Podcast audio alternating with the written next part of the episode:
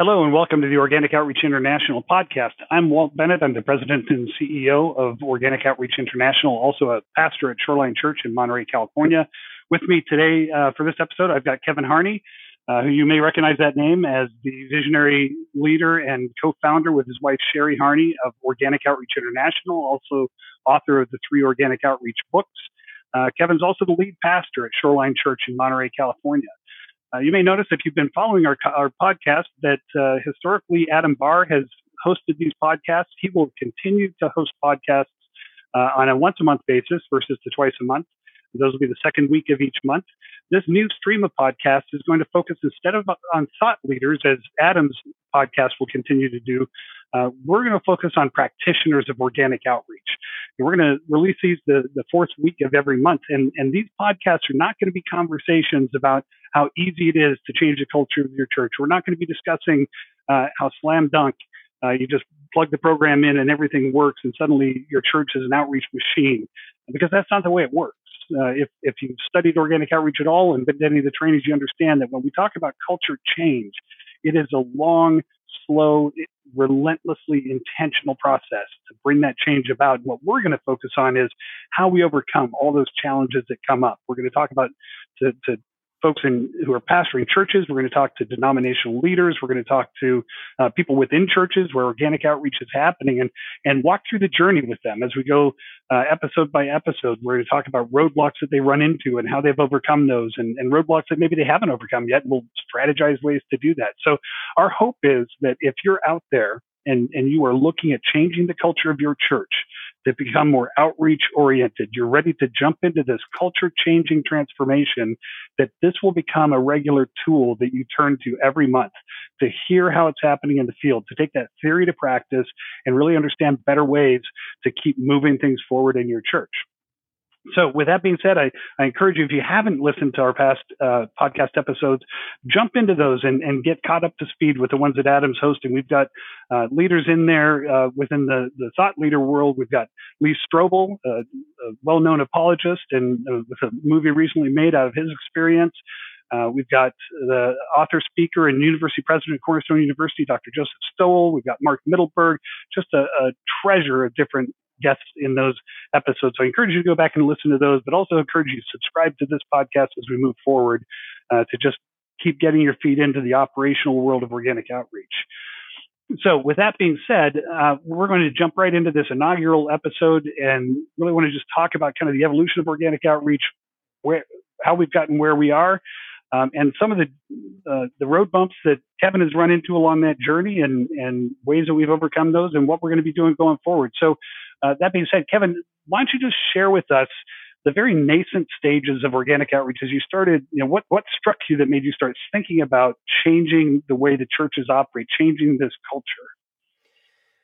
Well, thank you. It's great to be with you on this first uh, first podcast and this new stream of podcasts. And and you know, when you talk about you know real life practitioners uh, for me, I've been practicing organic outreach for over 30 years. I, I, didn't know that's what it was at first. I was just trying to live the life of Jesus. And, and so when I looked at the church, when I became a Christian, having grown up outside the church, outside of faith, I looked at all these churches and I thought, man, what a powerful thing to have these bodies of people who are just naturally sharing the love of Jesus and sharing the message of Jesus and the hope of Jesus. I mean, that's what the church is supposed to do. So I looked at all these churches and thought, this is amazing that the world's just going to be transformed by this good news.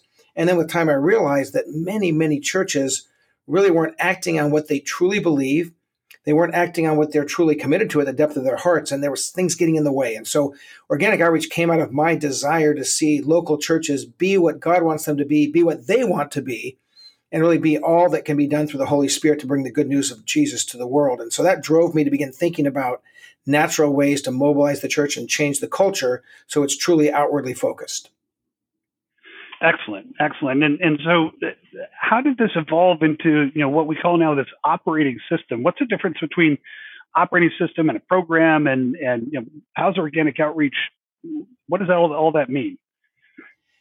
Yeah, well, you know, I use the term operating system because a lot of churches, what they're looking for, they look and they say, we're not reaching out very well. We want to do evangelism. So, where's the best program? You know, what can I plug in and what program we can do an outreach weekend, a special Sunday outreach, uh, a special Christmas program of some sort, um, certain kinds of groups that we can invite non-believers to. All those are great things to do, but they're all programmatic. And what I realized was you could take these programs and plug them into a church in which the culture, or I use the term the operating system like a computer, you know, if the operating system is not working, nothing you plug into a computer is going to work. Well, if the operating system of a church, the culture, the heartbeat is not what God wants it to be, churches can spend all kinds of time, all kinds of money, and all kinds of energy and try tons of programs.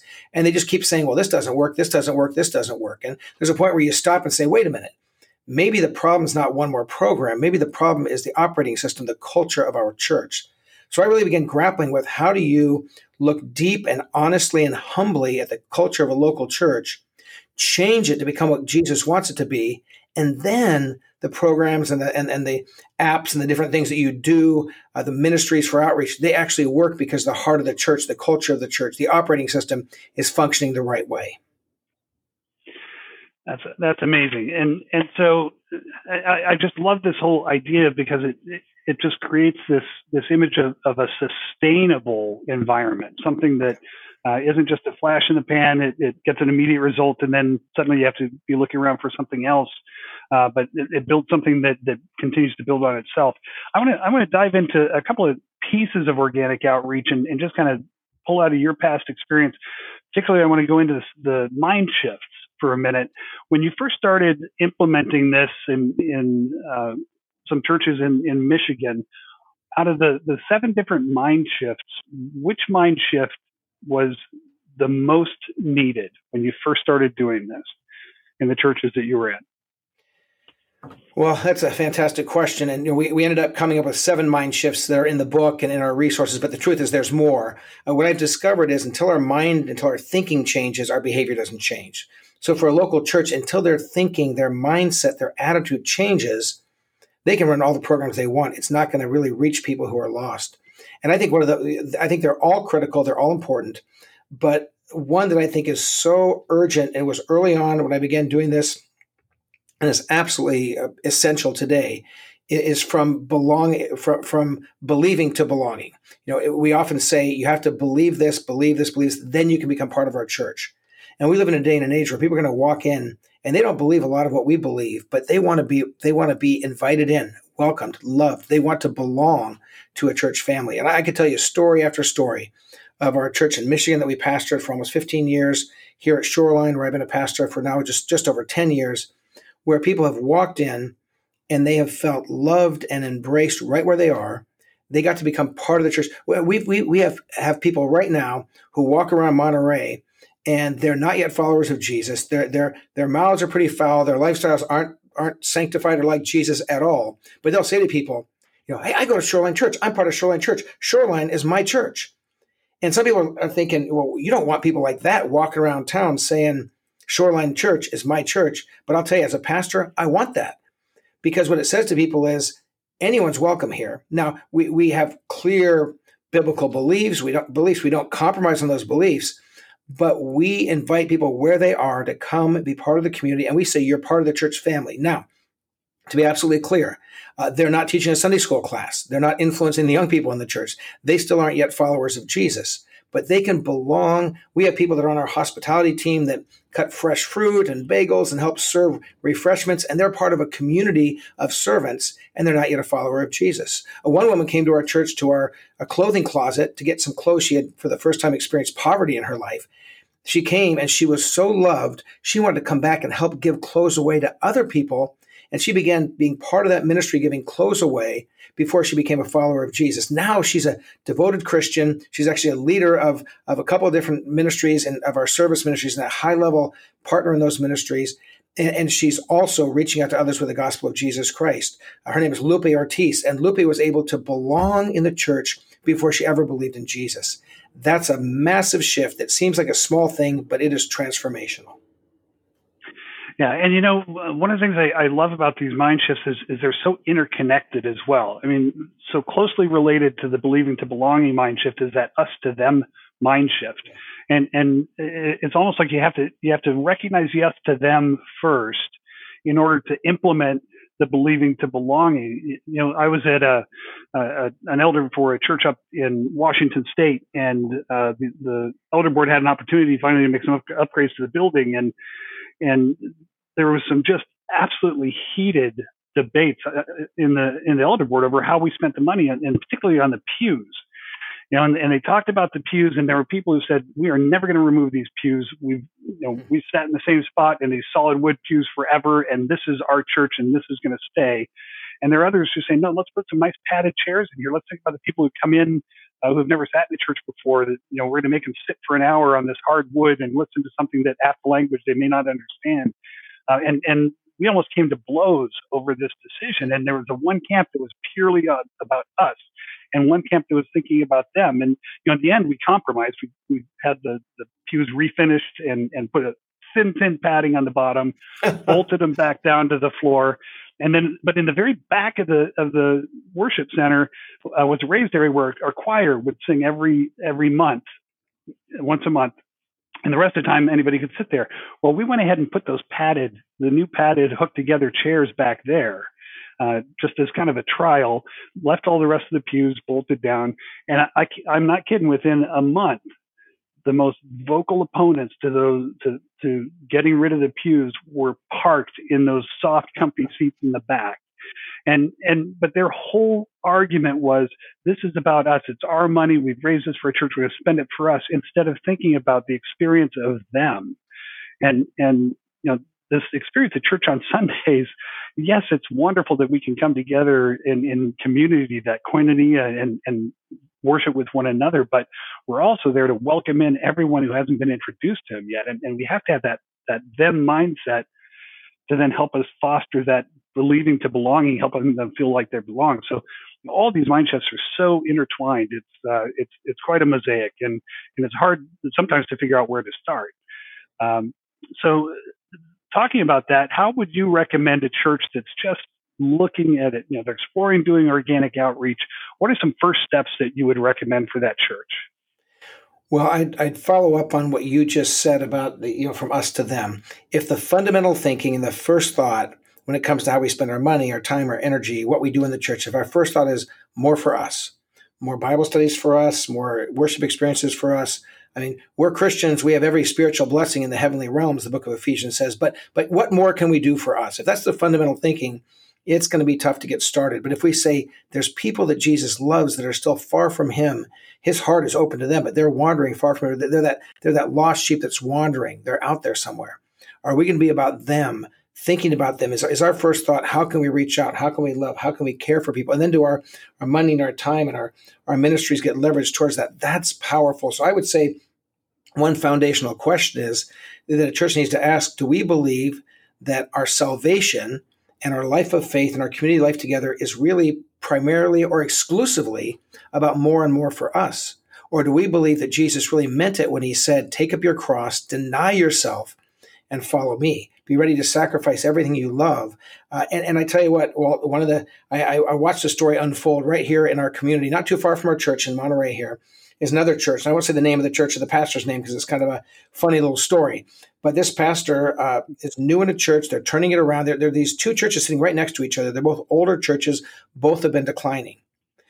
Both of them decide to make a decision on how to use the space on the side of their building.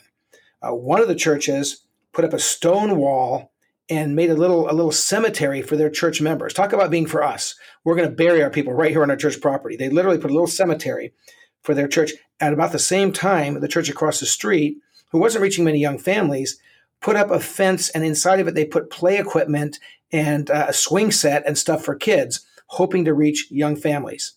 Now, for all the listeners out there, I want you to take a wild guess. Which of those churches is slowly dying? And one of those churches has doubled in size. They have young families. And in a recent Sunday, an older gentleman came up to the pastor, this turnaround pastor is doing new things in this church.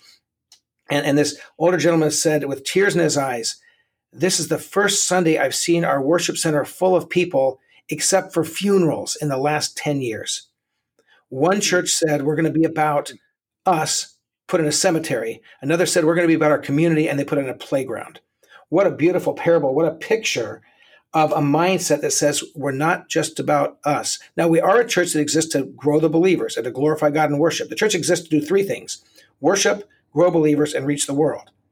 But, but we've got to make sure that reach the world is on the front burner of all we're thinking. So, so that's a starting point, I think, is we have to say, why do we exist? And if we don't believe we exist for the world, uh, I'd encourage people to actually read a little book called The U Turn Church that I wrote with Bob Bouwer. And I know there's also a podcast of Bob Bouwer. He's, he leads the largest Reformed church in America. And that church has experienced all kinds of U turn, turnaround, organic outreach movement in their life. But that book will get you thinking about a whole new way of kind of setting your thoughts and your vision beyond yourselves to your community. Yeah, and that's uh, what a, what a great story of those two churches, and and I mean, one could all, all, almost say that their choice of what to do with that little plot next to their building was somewhat prophetic yeah. in, in terms of mirroring the outcome uh, that, that resulted. Um, so, yeah, I love, uh, you know, when we get down to the heart of the church and, and, we look at what the church is about and, and what the leaders are modeling in their own lives, and, and this is something that we, you know, every time we do a training or a teaching, uh, you know, at least once every session, we point out the fact that you cannot uh, you cannot lead what you do not live. And and let talk to me a little bit about your your personal journey um, of of developing outreach in your personal life, and how is that separate from you know the outreach as you engage as a lead pastor in a church? What's the you know how do you keep those two separate? Are they separate? Or kind of talk about that. Yeah, well, you know, we we all know that all of life is kind of intertwined, and, and if we try to separate it too too much, it'll, it'll kind of fall apart. So all of life's intertwined, but there is this sense for pastors and leaders and and people in the local church. And I know a lot of our listeners are going to be those people that have a, a staff position in a church or a high level volunteer position. They're like trying to change the culture of their church. And and for for so many people as they're walking that road, it can kind of become a my outreach happens in the church building. Pastors will say, bring people to me and I'll preach them about Jesus. And that's great to do, and we should be doing that. But I think every pastor, every leader needs to say, do I have friends that don't know Jesus? Am I walking with people that are far from Jesus? Because here's what we're going to do. Organic outreach leads us to call every member of a local church who's a follower of Jesus to naturally share their faith. So if we as pastors and leaders aren't doing it, it's pretty hypocritical to, to say, listen, we're going to do an invite a friend Sunday and we're going to do an outreach event, invite a friend. And as a pastor, I haven't invited a friend to church for 30 years. Uh, if we say, listen, you got to be out praying for the lost and spending time with people that are far from Jesus, and we're in the office all day long, every day, and we don't have you know close friends that we love and care for, and at times shed a tear for because they don't yet know Jesus. And so I think, well, for me, they're woven together, but there is this sense that my personal life has to model the very thing I'd like the congregational members to be living. And in many cases, and while both you and I have, we, we've worked with pastors all around the globe and all around America. I mean, thousands and thousands, at this point, probably tens of thousands of pastors that we've had a touch point with. And the vast majority of them, when they're honest, pastors and full time staff or part time staff members, the vast majority will say, I believe in this, but I just don't do it. I don't live it the way I should. So, one of the first things that we do is help them to look at their own life because as they begin to live it, they not only can lead it, they want to lead it because they experience the joy and the passion of, of walking with people toward Jesus. Yeah, it is. It is amazing how it just continues to feed itself once you once you get that momentum going, and and it and it bleeds into others around you. It can't you know just raises all boats. So um, we're going to go ahead and wrap this episode up, but I want to touch on a couple of things. Uh, just as we talk about organic outreach is an operating system uh, for the church, uh, just like other operating systems, we periodically do updates for this operating system. We're learning all the time. We're learning things here at Shoreline Church as we implement it. We're, we're finding ways to take and scale those to any size of church. Uh, we're learning things from all the churches that we work with and that we coach. We, we see the challenges they have. We develop new tools based upon those. So we're, we're constantly releasing updates. Uh, unfortunately, these are the, the kind of updates that don't cause you to reboot your entire system and have things crash and not work until you update everything else. Uh, these are things that just continue to augment all the tools and content that are out there. So to give you a, a sneak peek at some things that are coming up uh, within the next month, we're going to be releasing some abbreviated versions of the uh, of the outreach influence team agendas. If you have an operating outreach influence team, uh, you know we've got six years of agendas on the website. Those continue to be intended for the outreach influence team. What we've done is created a 30 minute and a 15 minute version of those agendas, not to be used with the outreach influence team, but for the ministry leaders to be able to use in the context of their ministries with the people, their level four that work within those ministries to give them uh, just a, a, a solid stream of content to use without having to create things from scratch to, to encourage that influence from level three to level four. So those will be coming out shortly. Uh, we're also going to be releasing a, a, couple of new assessment tools to do periodic annual checkups or an initial uh, health check on your church that relate to the law of love, that relate to the mind shifts to help you identify where do you have the greatest opportunity for growth to help you build a strategy for the next 12 months. Uh, we're continuing to develop more videos uh, to be used both in training and to, show to congregations. So keep checking our website. And if you haven't already uh, signed up for our newsletter, I encourage you to do that because we will announce all the new releases in the newsletter. Uh, the website is organicoutreach.org. Uh, and that's also where you can go uh, to click on the podcast to su- subscribe to it, as well as to see all the previous episodes of our podcast that Adam Barr has been leading for the last year finally, I want to ask for some help. We're going to have a button within the next uh, few weeks on our website uh, for you to click if you're a lead pastor uh, and you're doing organic outreach in your church or you're going to start doing organic outreach in your church. We ask you to click on that that link for a survey that'll do just a, a an outreach health assessment of your church and it'll give us data that we can use to track how well organic outreach is impacting and to help us learn areas that we need to work on to go even deeper uh, and provide even greater tools for churches to use. So I encourage you to look for that link and we're once you engage with us, we'll be sending out a reminder every year to take that assessment. And that helps us to build a, a body of data that we can use uh, to, to raise funding to help us to reach the areas of the world that, that don't have the money to bring us in to help them train. So we thank you very much for joining us on this episode. And if you have specific experiences working with organic outreach uh, in your church or your, your, denomination that you feel would benefit others to hear about, let us know. We'd love to get you as a guest on our podcast. Uh, send a, an email to info at organicoutreach.org and we'll be in touch with you to talk about uh, setting up a podcast episode for you. Um, so be sure to watch for our next practitioner episode. Kevin will be hosting, and our guest will be Adam Barr. We're going to flip the tables on him and make him the guest for the next one, uh, speaking about his experiences as the lead pastor of Peace Church in Middleville, Michigan. So thank you for joining us uh, for Organic Outreach International. This is Walt Bennett and Kevin Harney signing off.